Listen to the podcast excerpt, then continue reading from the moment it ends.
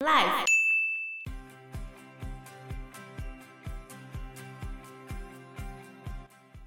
心理作用是真的，但成真就不知道了。只要相信有用就有用啊，是这样吗？也有些人相信涂牛粪、用牛粪抹脸跟洗澡，等牛粪风干之后，然后练习瑜伽、拥抱牛只，就可以提高身体的能量跟防疫力啊。Hello，大家好，我是 Joe，我是 Fana，我是 Anna。最近大家都还是在关注疫情的相关新闻，你们知道哪边的疫情比较严重吗？我知道最近最严重还是印度啊。印度最近已经好很多，他们现在六月十六号只增加了六万七千两百零八人，只增加？哎、欸，他们之前最严重的时候，一天要增加。四十一万人哎、欸，四十一万哦，好多哦！他们人口多少？快十四亿。截至二零二一年五月一日，他是十三点八亿人，那也是很多哎。所以他们得病的人才会特别多啊。不过最近印度他们倒是很认真在实验各式各样的治疗方法，例如，反正他们现在就有什么药吃什么药啊。各地方政府大显神通，想办法各种工位手段，有什么招就尽量使出来，这样子。所以不是有一些新闻媒体会说，印度现在就是一个大型的人体试验场，就在做一些相关医疗的啊，或者是疫苗啊，或者是药物的那些实验，反正就尝试嘛，试看看呐、啊，不然怎么办？你只要跟他说有用，他就试试看这样子。那它是每个地区都已经蔓延了吗？就是确诊的人，有些地方严重，有些地方相对不严重。其实他们有有些地方一开始就已经控制的不错，哦、医疗资源也都调配的比较好。嗯、但是在首都圈，像是新德里这一带，因为人口本来就比较密集，传染的速度比较快，所以也更难防治。现在他们外面不是有贫民窟吗？哦，有贫民窟的地方，有时候就会比较难掌控里面的人呐、啊，医疗也比较没有办法进入，可能集中了很多人，所以传染率也很高。像最近有一个假消息，不知道你们有没有看过，就是什么把印度牛尿加入蒸汽里面，然后来治疗 COVID-19。嗯哦、对，好像有一些通讯软体啊，Line 啊，还是什么 Facebook 啊。从五月十号开始有流传一个影片，就说什么印度神器煮牛尿吸蒸汽可以杀 COVID-19，觉得有没有用？我有个问题，所以是只限于印度的牛尿吗？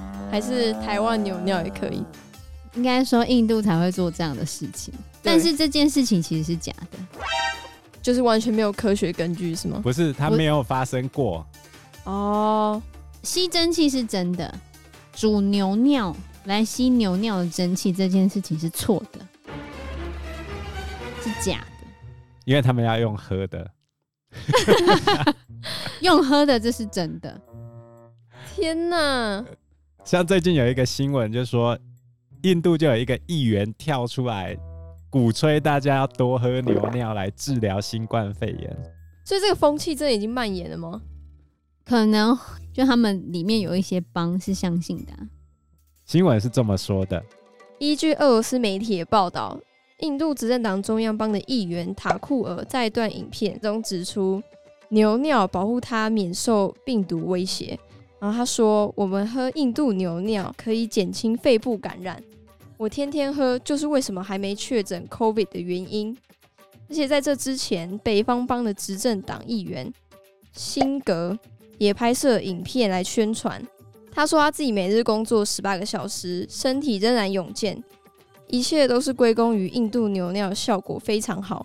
除了现场试喝，还强调在早上空腹饮用的效果比较好，建议一定要搭配冷开水，以此提高免疫力。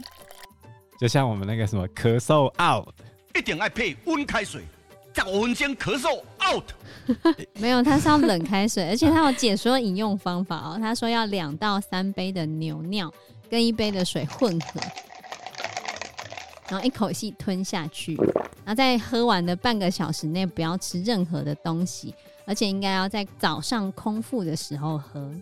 所以会不会因为心理作用，然后这件事情就真的成真了？心理作用是真的，但成真就不知道了。只要相信有用就有用啊，是这样吗？也有些人相信涂牛粪，用牛粪抹脸跟洗澡，然后把牛粪抹在身上之后。等牛粪风干之后，然后练习瑜伽，拥抱牛脂，就可以提高身体的能量跟防疫力啊！所以这一切根本都是宗教吗？信仰？他们很相信，好不好？诚心相信一件事情，只要你懂海，海就会帮你。是真的吗？他们很相信这个啊，所以前一阵子才有一个人带着牛屎要去闯美国海关啊，结果他有通过吗？应该不行吧？没有，他被挡下，那是生物的东西啊，不行啊。哦，对啊，而且这完全没有科学根据。他们当地的印度医学协会主席就有说，没有任何的科学根据可以证明，就是你喝牛尿或者是涂抹牛粪可以提高对 COVID-19 的免疫力。涂牛粪就是出自于迷信，而且你涂抹或者是食用都会带来健康的风险。它可能会把动物身上的疾病传染给人类，所以他你看他们迷信的力量多强，他们可以在恒河里面养出噬菌体，耶，那个噬菌体可以干嘛吗？据说可以帮你抵抗其他比较严重的疾病。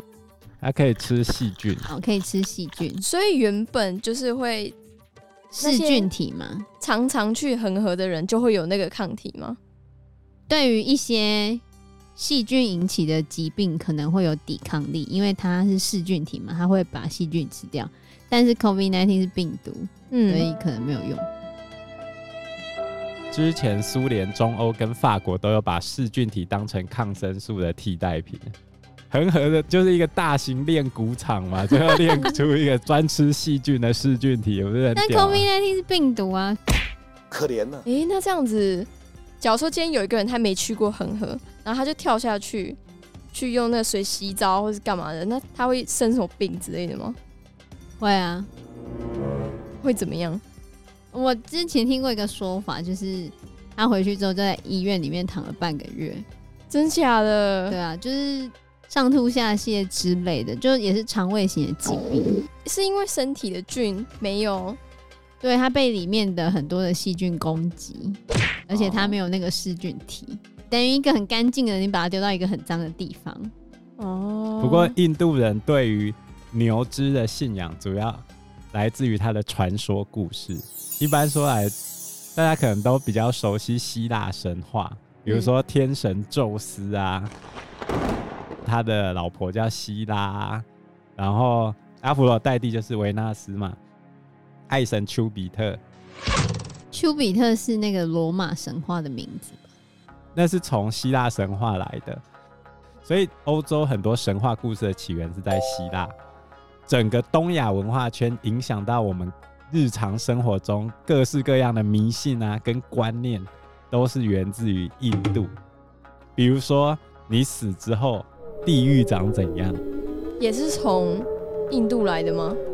华人死掉只会经历过一个审判吗？嗯，谁来审判你？阎罗王哦。阎罗王这个概念就是从印度来的，印度教里面它叫做阎魔。哪个阎？阎罗王的阎啊。那哪个魔？魔 鬼的魔。阎魔咖啡。不是。摩西的摩。摩西分红海的摩。对，他就是地狱的掌管者。欧洲这边的话，就是从但丁的神曲来的。但丁的神曲又要追溯到哪里？就是往希腊。罗马的神话那边去了，欧洲文化受到希腊罗马时期的文化跟神话影响。那在东亚文化圈里面，就是受到印度文化的影响。希腊跟印度文化的神话故事都有非常特别的地方。什么？就是它超级八点档剧情。哦，对对对，很狗血。对，像那个希腊神话，我最没办法接受，就是那个宙斯。整天都在拈花惹草，然后希拉都会很生气，然后去处罚那些女性，我就觉得为什么你应该去处罚宙斯？为什么去惩罚那些女神？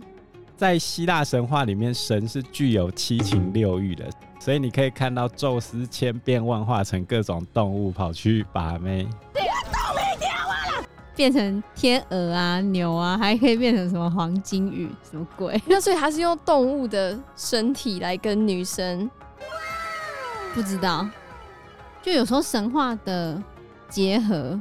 可能不是我们想象中的那种方式吧。哦，对，对印度的神话里面也很多是这样子啊，就是很多印度的神生孩子，其实他是自体产生的，他可能就从他的手指上就生出了一个 一个孩子，一个神之类的，太酷了。那我们这一集节目就先到这个地方喽，谢谢大家，谢谢大家，拜拜，拜拜，拜。